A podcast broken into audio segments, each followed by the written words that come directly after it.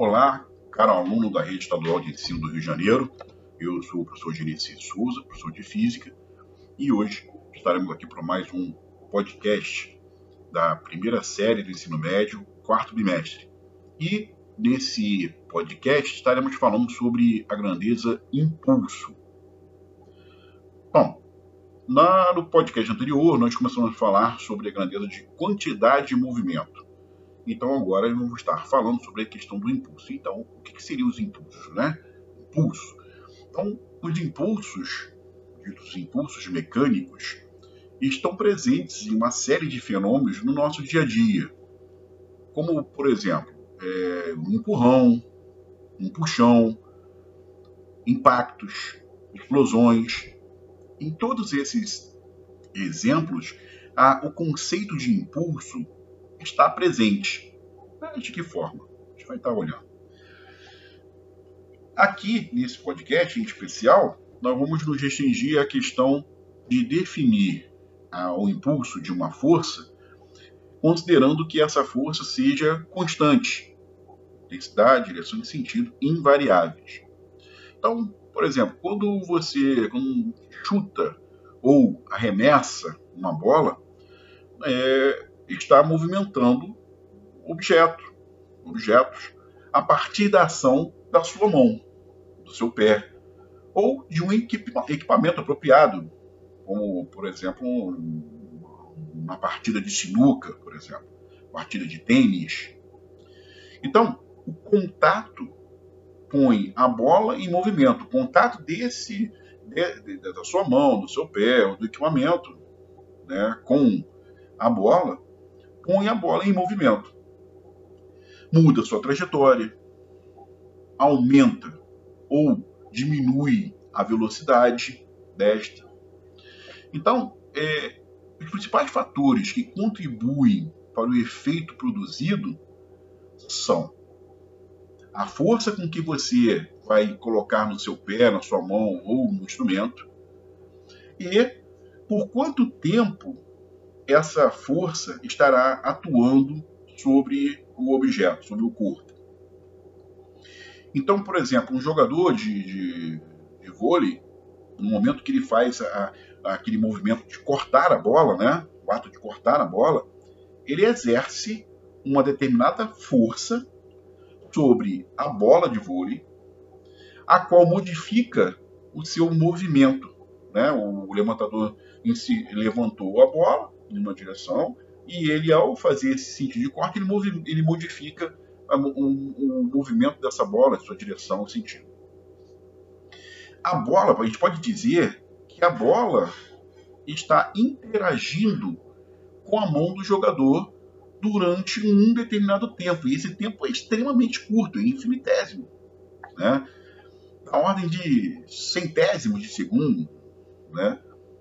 Mas o importante é que, como a intensidade da força ela é relativamente grande, o, o impulso produzido é suficientemente também para que essa bola parta com grande velocidade.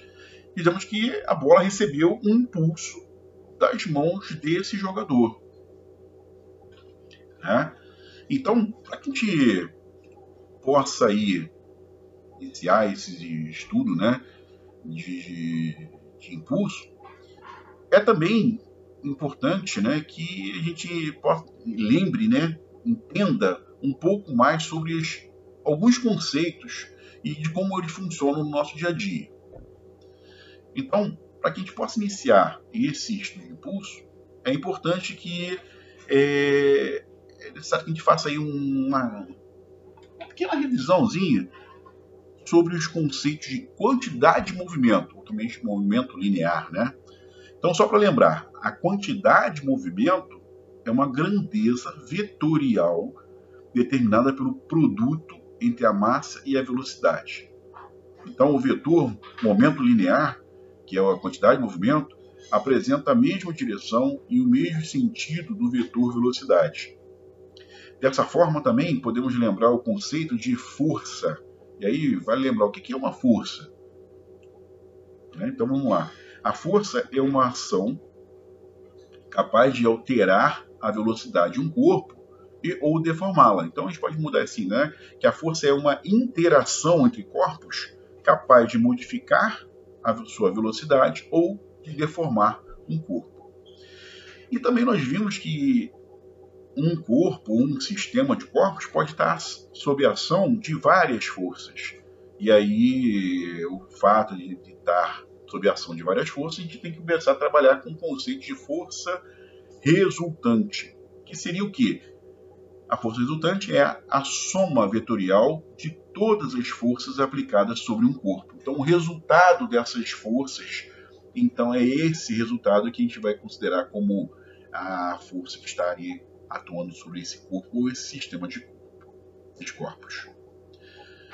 Portanto, pode dizer que o impulso de uma força é uma grandeza vetorial também. Então, como uma grandeza vetorial, eu preciso determinar a sua, o seu módulo, a sua intensidade e o seu sentido.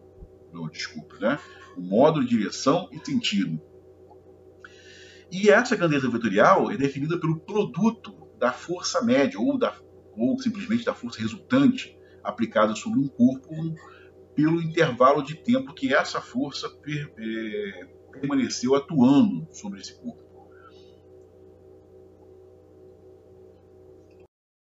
Podemos falar que a unidade, ou melhor, que o, o cálculo do meu impulso ou o impulso de uma força é determinado pelo produto da força pelo tempo.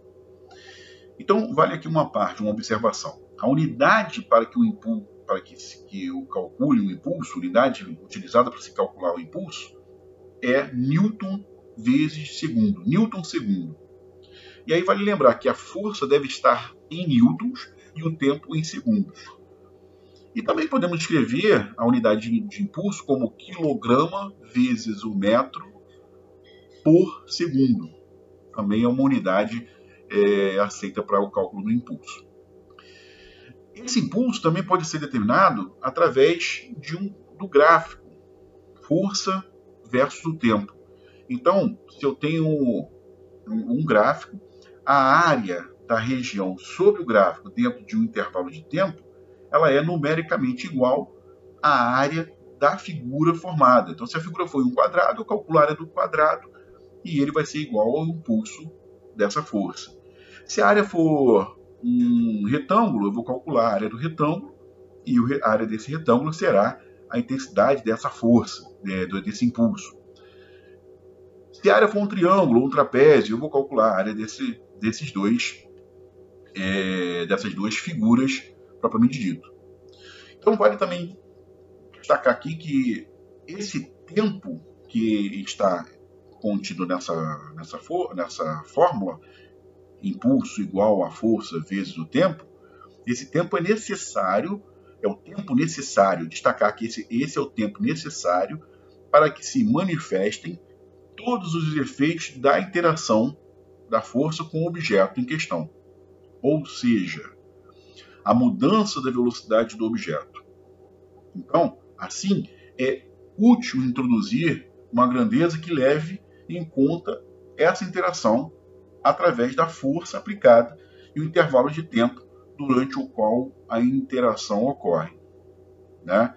Então, seja F maiúsculo aí uma força externa constante que age em um corpo durante um intervalo de tempo, como eu estou falando de intervalo de tempo, vamos lembrar que a simologia para o intervalo de tempo é um ΔT, então esse seria a minha grandeza, né? Então, seja F uma força externa constante que age sobre um corpo durante um intervalo de tempo ΔT definimos o impulso, ou também o impulso representado pela letra I maiúscula, ou o delta Q, que é a variação da quantidade eh, de movimento, de uma força F, no intervalo de tempo considerado, como sendo uma grandeza vetorial com a mesma direção e sentido de F, cuja intensidade é dada por I igual a F vezes ΔT.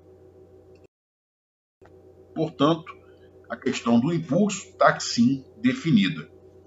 Então, por hora é só, um bom estudo e até o próximo podcast.